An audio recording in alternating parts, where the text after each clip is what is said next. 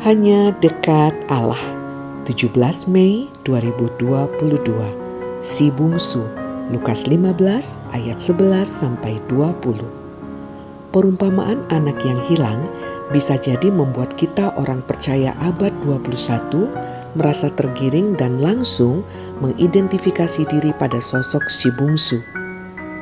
Kita merasa sering bersikap layaknya si bungsu yang merasa mempunyai hak atas harta sang bapa, menjauh dari sang bapa, hidup sesukanya, dan akhirnya pulang sebagai pribadi yang sadar. Kisahnya berawal dengan sebuah permintaan. Bapa, berikanlah kepadaku bagian harta milik yang menjadi hakku. Pada titik ini si bungsu merasa punya hak.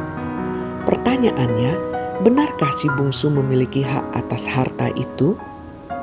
Jawabnya tentu saja tidak. Mengapa? Sebab orang tuanya belum mati. Bahkan ketika orang tuanya mati pun, dia tidak memiliki hak jika orang tuanya tidak mewariskan harta itu kepadanya.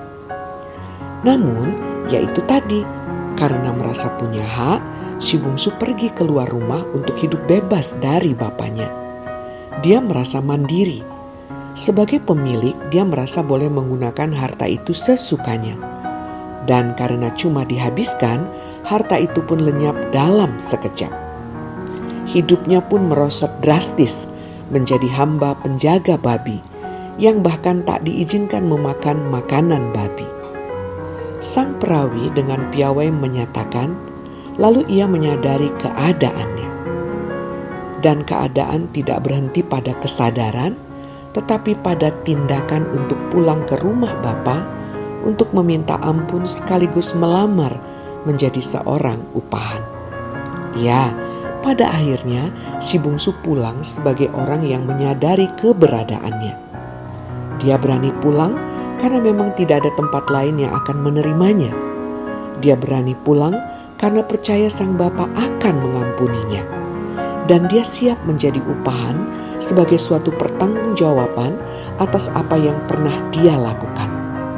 Dia pulang sebagai pribadi yang berbeda.